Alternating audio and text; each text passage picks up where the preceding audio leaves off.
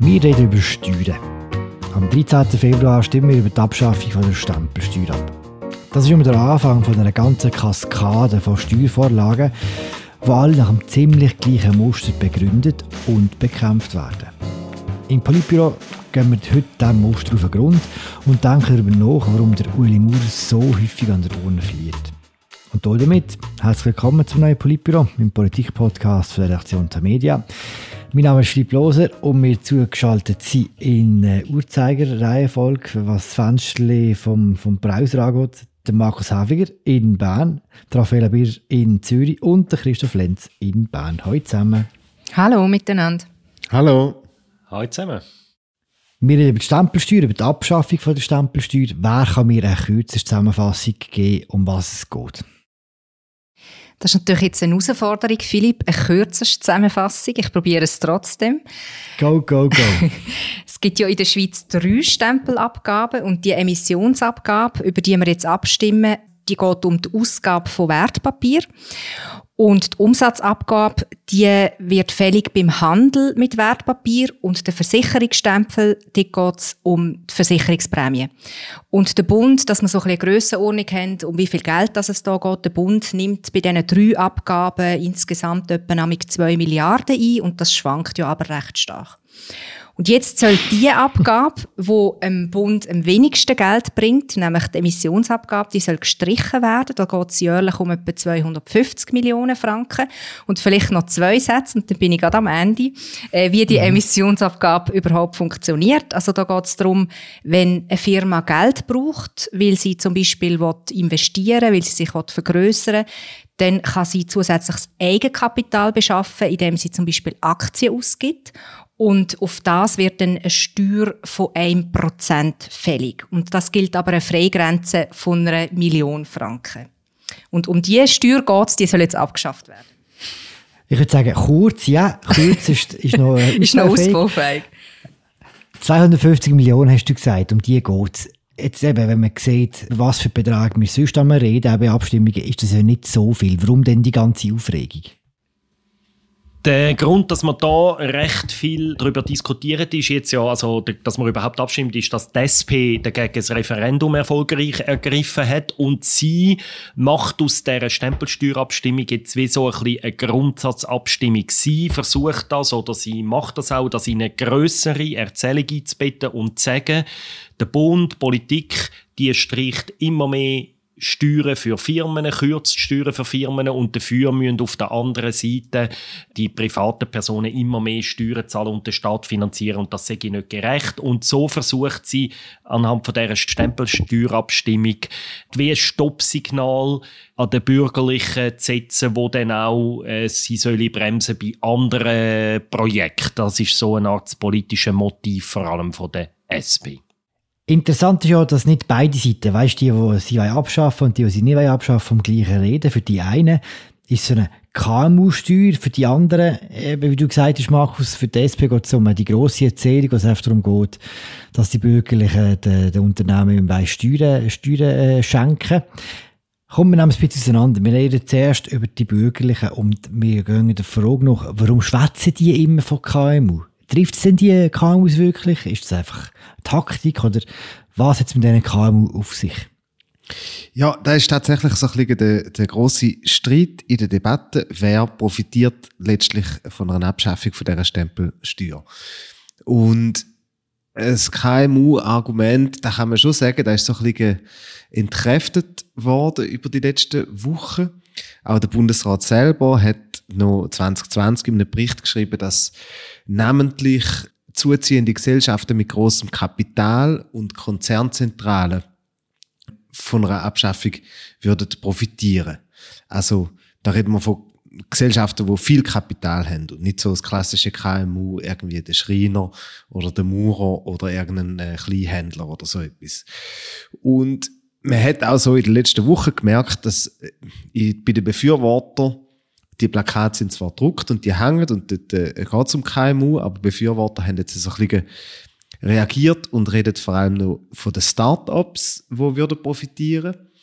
Und dort ist es tatsächlich so, dass für gewisse Startups ist das problematisch, ähm, wenn sie neues Geld brauchen, um ihre Ideen weiter zu verfolgen, dass sie dann beim Einholen von dem neuen Geld einen kleinen Teil, 1%, aber immerhin gerade wieder abgeben müssen. Aber auch dort ist es so, der größte Teil der Startups, der bleibt unter der Freigrenze von einer Million Eigenkapital, wo man kann, ähm, einholen kann, ohne ähm, Stempelsteuern müssen abzugeben. Insofern ist da auch nur so ein, bisschen ein halbes Argument.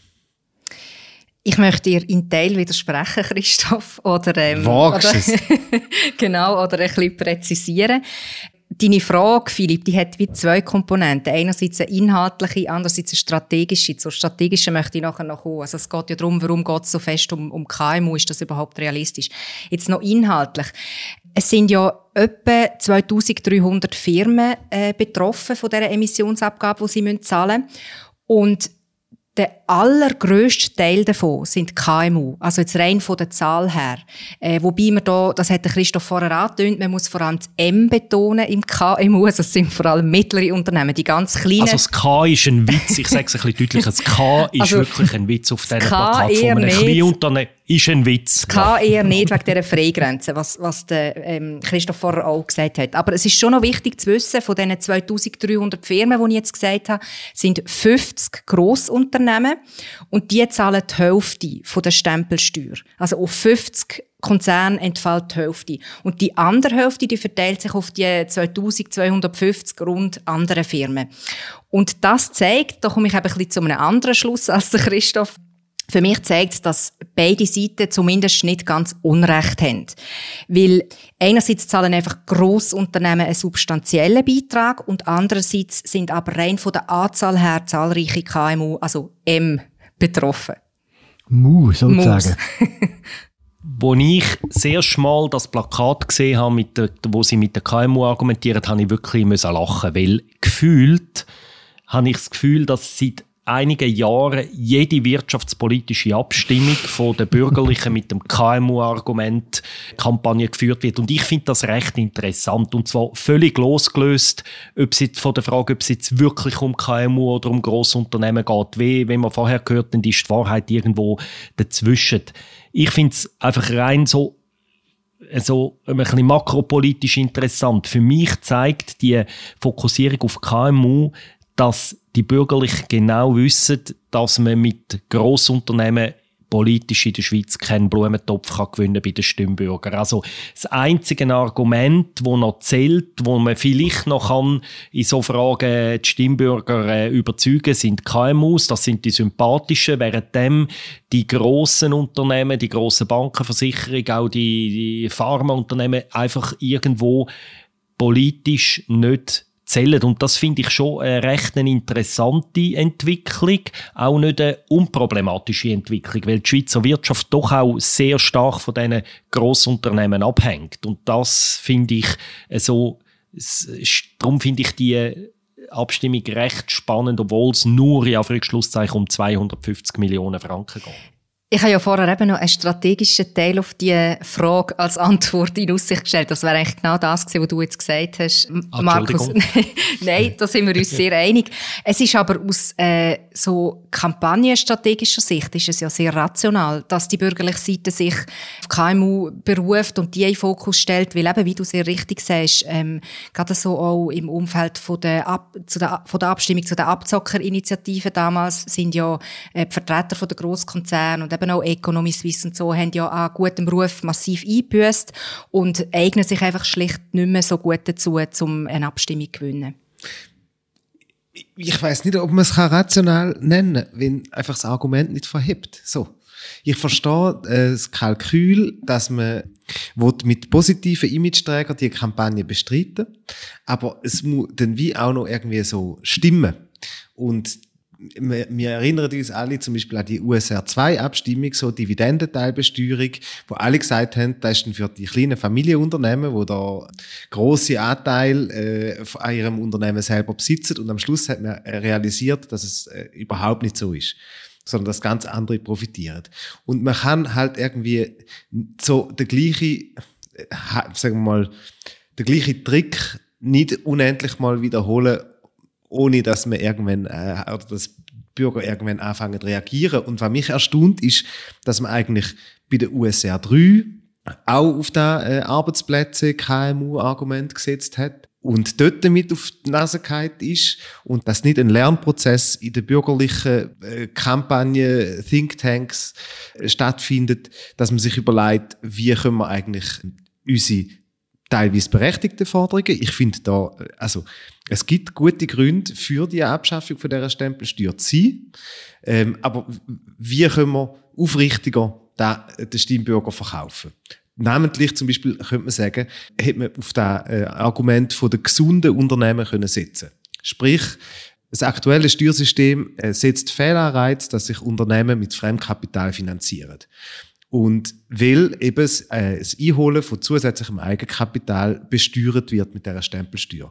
Und wenn man auf gesunde ähm, Unternehmen gesetzt hätte als Kernargument, hätte man die Worte nicht ganz so weit müssen bügen und man hätte möglicherweise ebenfalls positive Image-Träger oder zumindest eine positive Idee können in dieser Kampagne äh, transportieren Und mit dieser kleinen Bewerbung für die nächste Kampagne bei Economy Suisse von Christoph, mir ist immer noch nicht ganz klar, wer jetzt genau recht hat. Die eine Seite, die Bürgerlichen, die gehen voll auf das KMU-Argument. Was machen denn die Linken? Haben die auch so ein durchgehendes Narrativ? Tatsächlich hat man eigentlich das Gefühl, man erlebt so ein bisschen ein Reenactment von der USR 3-Abstimmung oder so. Nämlich die Linke, wo der große Beschiss sieht, wo behauptet, irgendwie, ähm, es würde Großkonzern äh, steuerlich befreit und äh, das alles sei nachher von den natürlichen, von uns Steuerzahlern zu tragen, was da fehle. Und die Bürgerlichen, wo sagen, es profitiert irgendwie der, der Bäcker in der, im Nachbarshaus, so.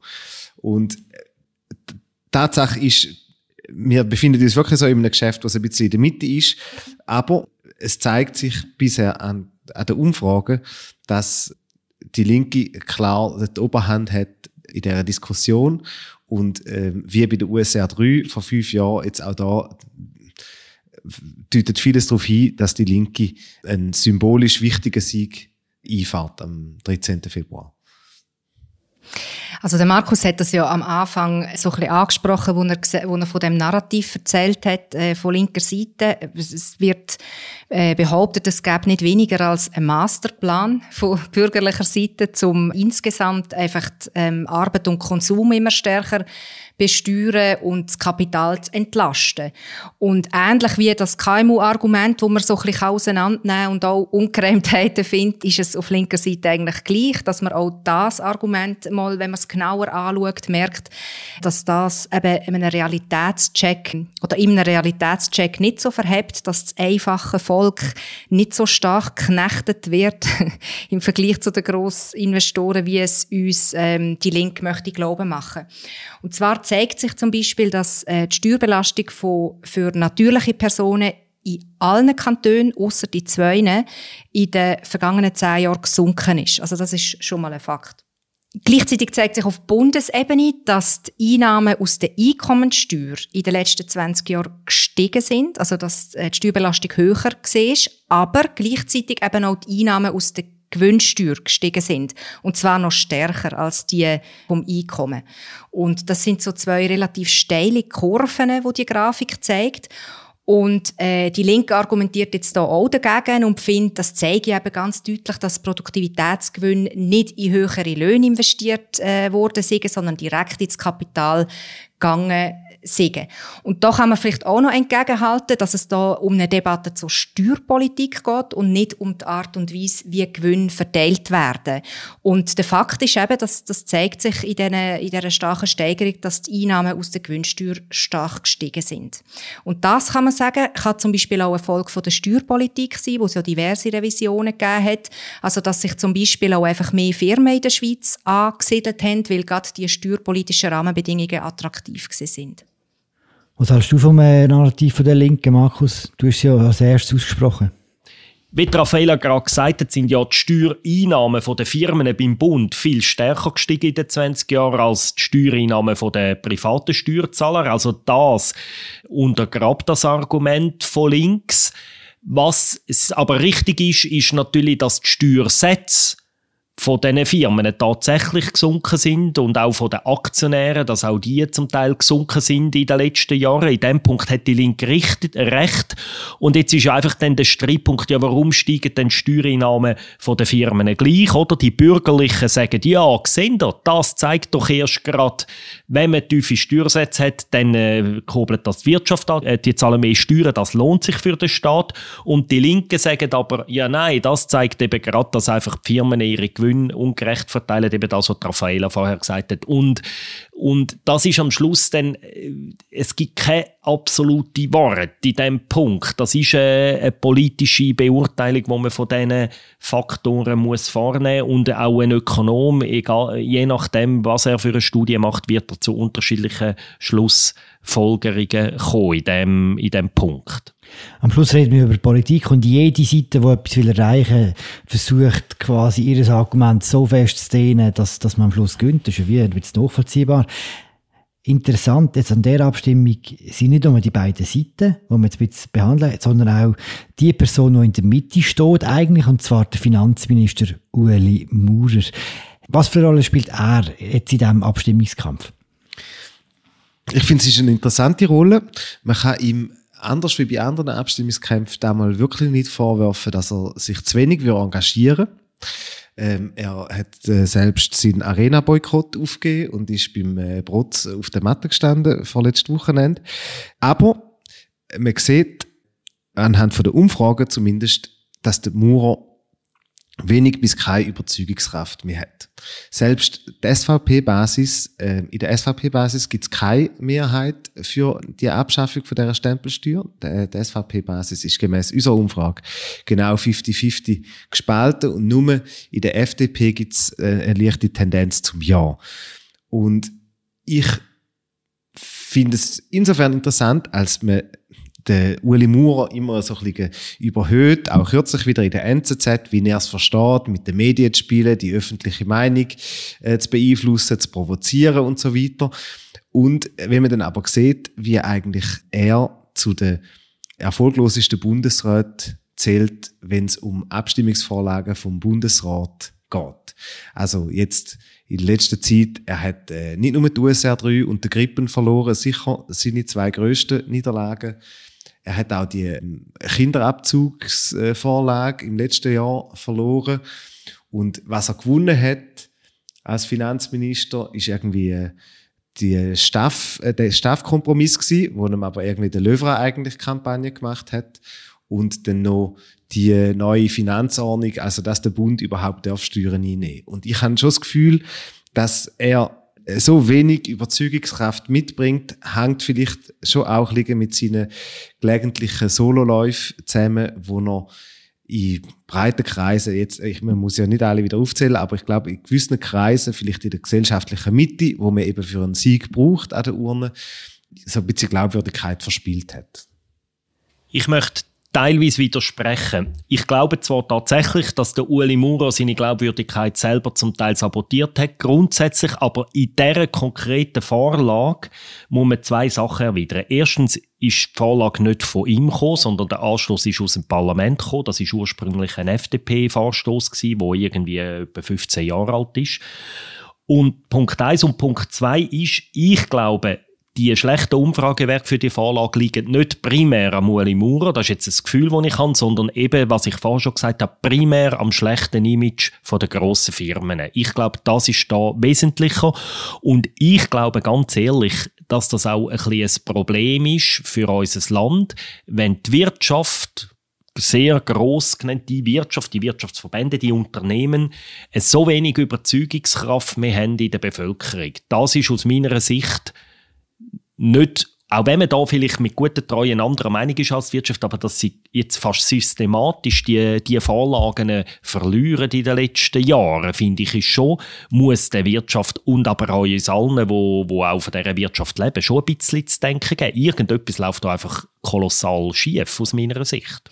Das strukturelle Problem, das du jetzt ansprichst, Markus, das ist tatsächlich etwas, das immer größer wird. Und zwar kann man sagen, jetzt unabhängig von der Person äh, Ueli Maurer, ist das ja grundsätzlich bei Befürworter von Verbesserung äh, von Standortbedingungen für Unternehmen, ist das ja ein Problem auch in der, in der Argumentation, dass es nichts ist, wo sich von heute auf morgen zeigt, also die schleichende Erosion von der Verschlechterung von, von der Wettbewerbsvorteil, sondern dass das so eben schleichend vonstatten geht und, und sich nicht irgendwie an einem Beispiel konkret aufzeigen lässt, sondern dass da ganz viele verschiedene und auch sehr internationale Prozesse hineinspielen. Also ich denke zum Beispiel an die OECD-Mindeststeuer, ähm, wo jetzt soll kommen, also die internationale Steuerangleichung oder dann natürlich auch das gescheiterte Rahmenabkommen, wo für die Schweiz auch noch sehr teilweise nicht genau ersichtliche Folgen wird haben, wo aber alles darauf hinzielt, dass es der, Schweiz, also der Schweizer Wirtschaft, dass es schwieriger wird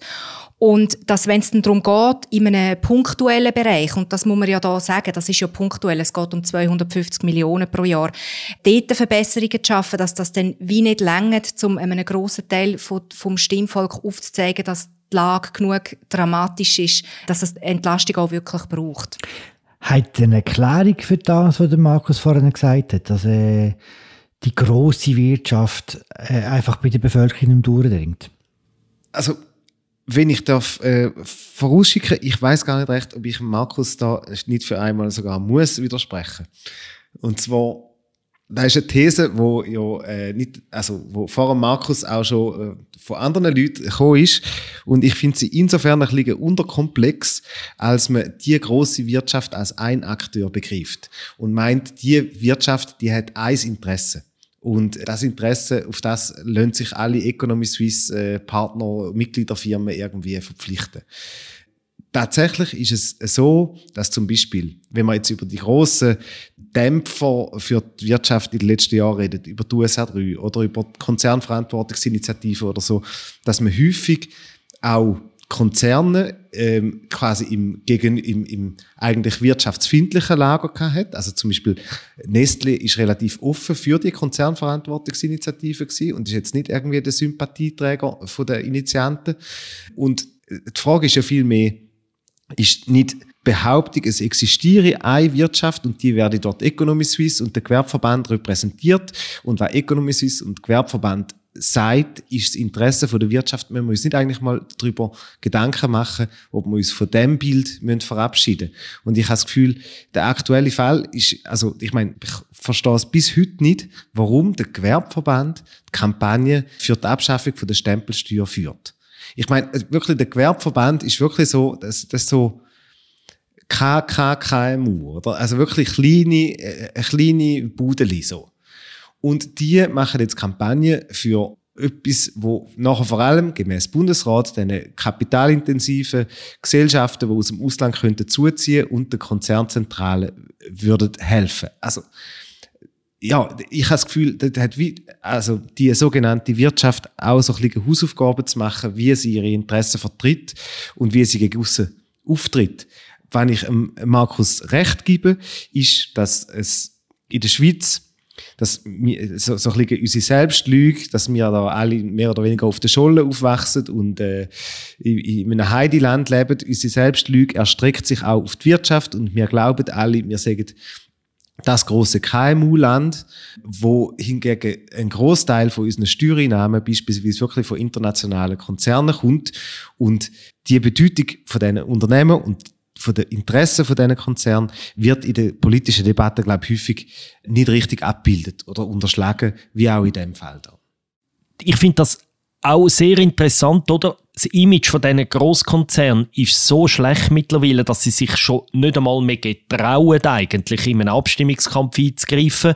Und egal, manchmal haben sie natürlich wahrscheinlich nicht recht, aber manchmal halt auch vielleicht schon. Und dass sie sich das nicht einmal mehr getrauen, das ist, glaube ich, wirklich ein Problem in einer direkten Demokratie. Und wir müssen uns schon bewusst sein, ich finde immer den Vergleich mit Österreich interessant zwischen der Schweiz. Österreich ist ein Land, wo es auch gut geht, aber die Schweiz ist wirtschaftlich immer klar vor Österreich seit Jahrzehnten eigentlich, obwohl wir sonst sehr vergleichbar sind in vielen Sachen. Und ich glaube, der wesentliche Unterschied, warum das wirtschaftlich uns halt noch ein bisschen besser geht als der Österreicher ist, sind eben genau die Großkonzerne. KMU-Welt ist wahrscheinlich vergleichbar in der Schweiz und in Österreich, aber was die Österreicher eben genau nicht haben, sind die Großkonzerne von der Pharma, von der Finanzwirtschaft, Versicherungen und so weiter von denen haben sie ganz wenige und mir ganz viele. Nestle, ein Novartis, ein Roche, ein UBS, das gibt es alles nicht in Österreich. Und ich glaube, am Schluss sind es wirklich die Grosskonzerne, die den Unterschied machen, zum Beispiel zwischen dem Wohlstandsniveau von Österreich und dem von uns. Und das zeigt letztlich auch, wie wichtig die Grosskonzerne eben auch sind für die Wirtschaft, auch wenn KMU-Wirtschaft natürlich auch wichtig ist. Der Christoph hat vorher ein gutes äh, Stichwort gebracht. Er hat gesagt, unterkomplex von der Argumentation her. Vielleicht kann ich das in einem anderen Zusammenhang aufgreifen. Ich glaube grundsätzlich, dass das auch ein Problem ist, wo dieser De Debatte über Steuerpolitik in der Schweiz äh, und über Rahmenbedingungen für die Wirtschaftsgrund liegt. Und zwar so ein bisschen eben das Narrativ, das wir jetzt mehrfach erwähnt haben, uns geht es ja so gut, wir brauchen die grossen gar nicht, die bösen grossen Konzerne. Und mit dem Argument verkömmt man auch so ein bisschen, dass eben jetzt darum unterkomplex, dass die Wirtschaft sich halt auch recht gewandelt hat. Sie ist viel internationaler geworden, sie ist digitaler geworden, viel vernetzter. Und in der Schweiz sind auch die ganzen Kampagnenstrukturen immer noch, wie sie schon immer sind. Also eben Economy Suisse kämpft für die Anliegen, äh, dann der Gewerbeverband. Und dass es aber da ganz viele neue Player gibt. Und eben, was du, Christoph, vorher gesagt hast, dass das überhaupt nicht ein homogenes Gebilde ist, sondern ganz viele unterschiedliche Interessen, das widerspiegelt sich einfach noch überhaupt nicht in dieser Kampagnenmaschinerie. Und dem steht so sehr eine, eine starke linke Argumentation gegenüber, wo sich natürlich über, über Jahrzehnte gefestigt hat und wo verfangt bei einem gewissen Teil der Abstimmenden. Und, und da gibt es schon noch so eine Diskrepanz, wo sich die Wirtschaft, um es jetzt so unterkomplex zu sagen, äh, wo sich die Wirtschaft muss fragen, wie sie das künftig äh, machen dass sie besser durchdringt. Und das Interessante ist ja wirklich, dass man irgendwie das, das nächste wirtschaftspolitische Referendum, wo man auch so wieder über Verteilung zwischen den Unternehmen und den natürlichen Steuerzahler äh, wird reden, das steht eigentlich schon vor der Tür. Und wenn die Linke am 13. Februar einen Sieg sollte erringen, ist es gut möglich, dass sie quasi das Momentum mitnimmt und auch zu der Verrechnungssteuer dann kommt und die Wirtschaft ihre Aufgabe einfach nicht gemacht hat.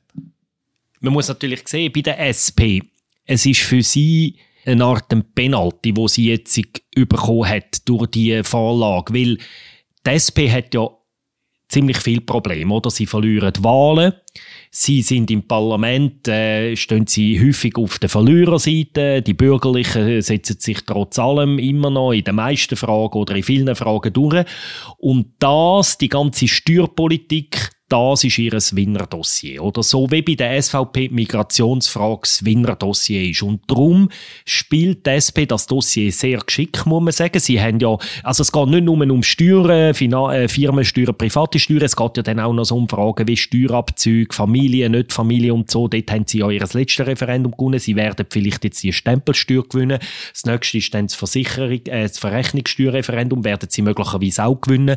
Und das ist für sie natürlich sehr attraktiv Motiv, da sich wieder einmal als Gewinnerin zu inszenieren, das ist vielleicht noch das parteipolitische Momentum oder Motiv, wo noch über das eigentlich, also ich nehme der SP das durchaus ab, dass das sachpolitisch von ihnen sehr ernst gemeint ist und alles, also das ist sicher auch eine Überzeugung, die sie haben in diesem Abschluss, aber dazu ist es für sie auch parteipolitisch extrem interessant im Moment dass ein Grund, warum die SP das Dossier immer so gut kann spielen kann, hat ja schon damit zu tun, dass vor allem die Bürgerlichen schon auch recht viele Pläne haben, was Steuern angeht. Du hast diese Woche äh, eine sehr interessante Geschichte geschrieben über die kommenden Steuerpläne äh, von Ueli Maurer und Konsorten.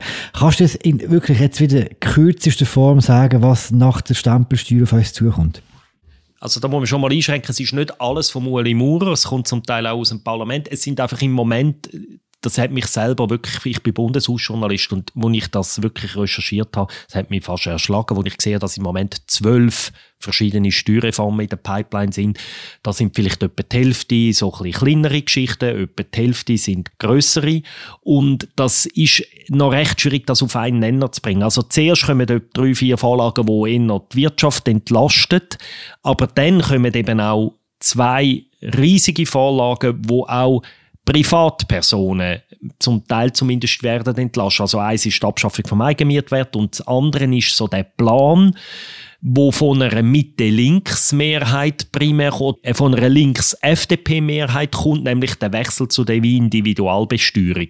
Und das ist, das kommt nicht von Uli Maurer ursprünglich, der Bundesrat unterstützt sie jetzt aber, und das ist schon das sind einfach, es ist ein fundamentaler Umbau vom Steuersystem, wo vor allem am Ende von der Rechnung auch zu recht substanziellen Steuerausfällen beim Bund wird führen. Das ist so ein bisschen der Masterplan, wo sich aber nicht auf eine grosse Erzählung lässt, reduzieren, also dass zum Beispiel nur die Firmen entlastet werden oder nur die Privaten mehr müssen zahlen. So einfach ist es nicht, wenn man die zwölf Vorlagen genauer anschaut. Also ein Ende, was man glaube kann sagen, ist halt schon der, dass es am Schluss weniger Geld gibt für den Bund. Kann man denn sagen, wie viel weniger, Raffaella?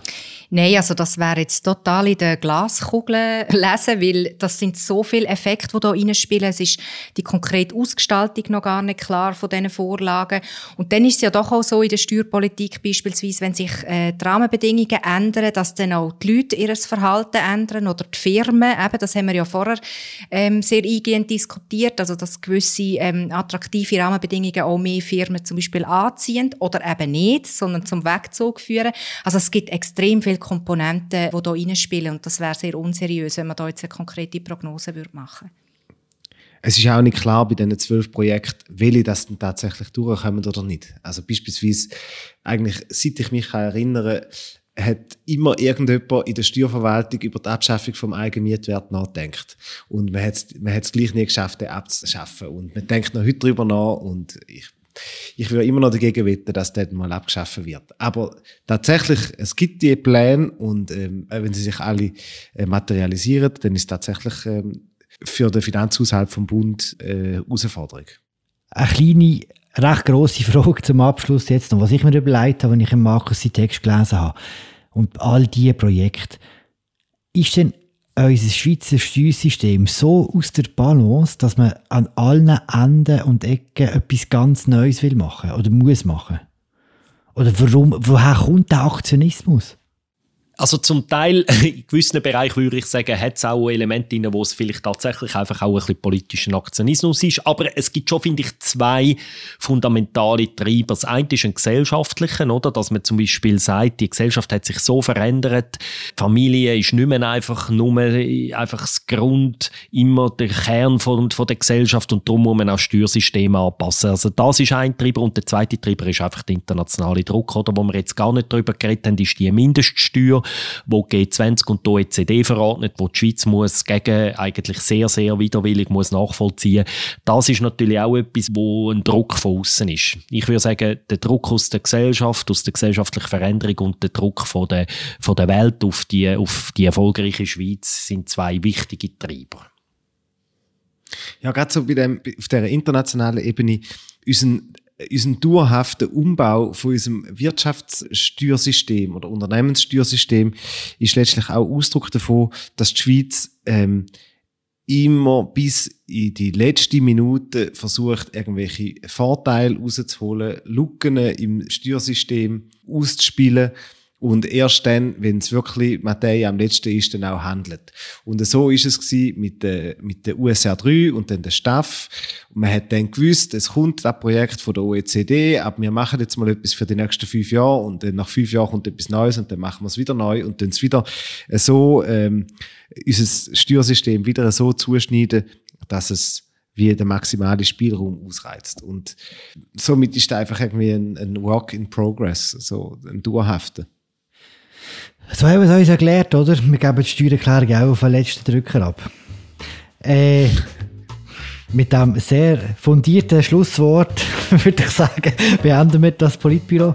Wir haben über Steuern geschwätzt und, und, und, noch viel mehr. Danke fürs Zuhören. Das war das Politbüro mit mir, Philipp Loser. Ich habe geschwätzt mit dem Markus Häfliger, Raphael Abier und dem Christoph Lenz.